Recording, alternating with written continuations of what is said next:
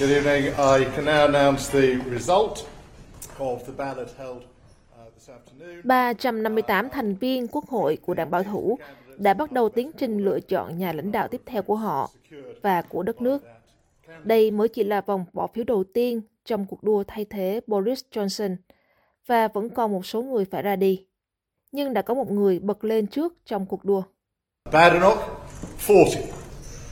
Braverman, 32.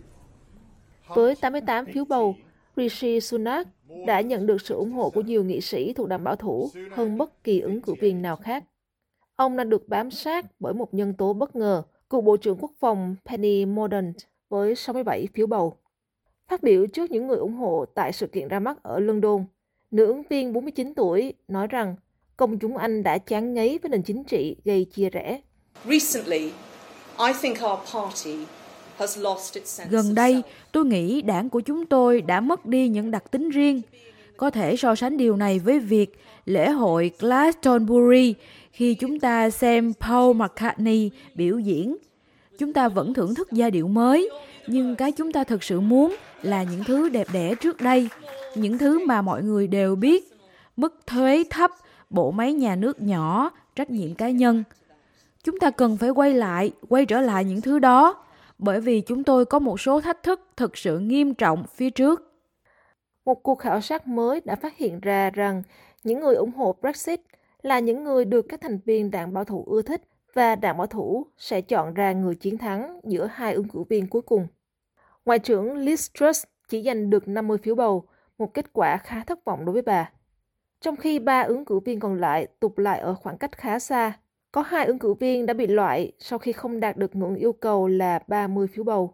Trong số 6 ứng cử viên lãnh đạo còn lại, có 4 người là phụ nữ và một nửa trong số đó là người dân tộc thiểu số.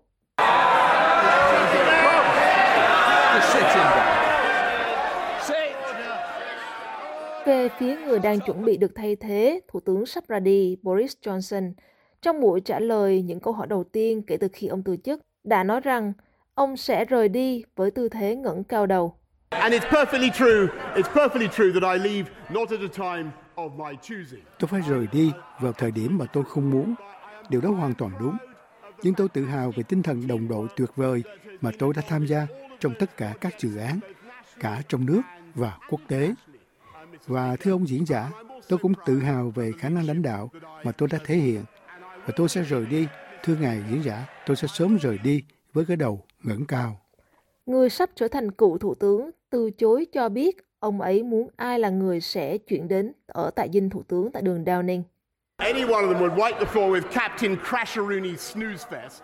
Dù là bất kỳ ai thì người đó sẽ phải chiến đấu với Captain Rooney và chỉ sau vài tuần nữa thôi, đó chính xác là những gì họ sẽ phải làm. Câu nói của ông ngụ ý đến Keir Starmer, người thuộc đảng lao động, tiếp tục giữ vị trí dẫn đầu kép trong các cuộc thăm dò. Lãnh đạo phe đối lập lên tiếng công kích ứng cử viên dẫn đầu của đảng bảo thủ Rishi Sunak, người từ chức Bộ trưởng Tài chính vào tuần trước, góp phần vào việc ông Johnson phải từ chức.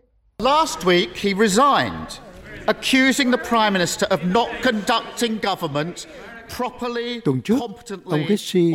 Sunak đã từ chức, cáo buộc Thủ tướng điều hành chính phủ một cách không đúng đắn, thiếu năng lực và không nghiêm túc.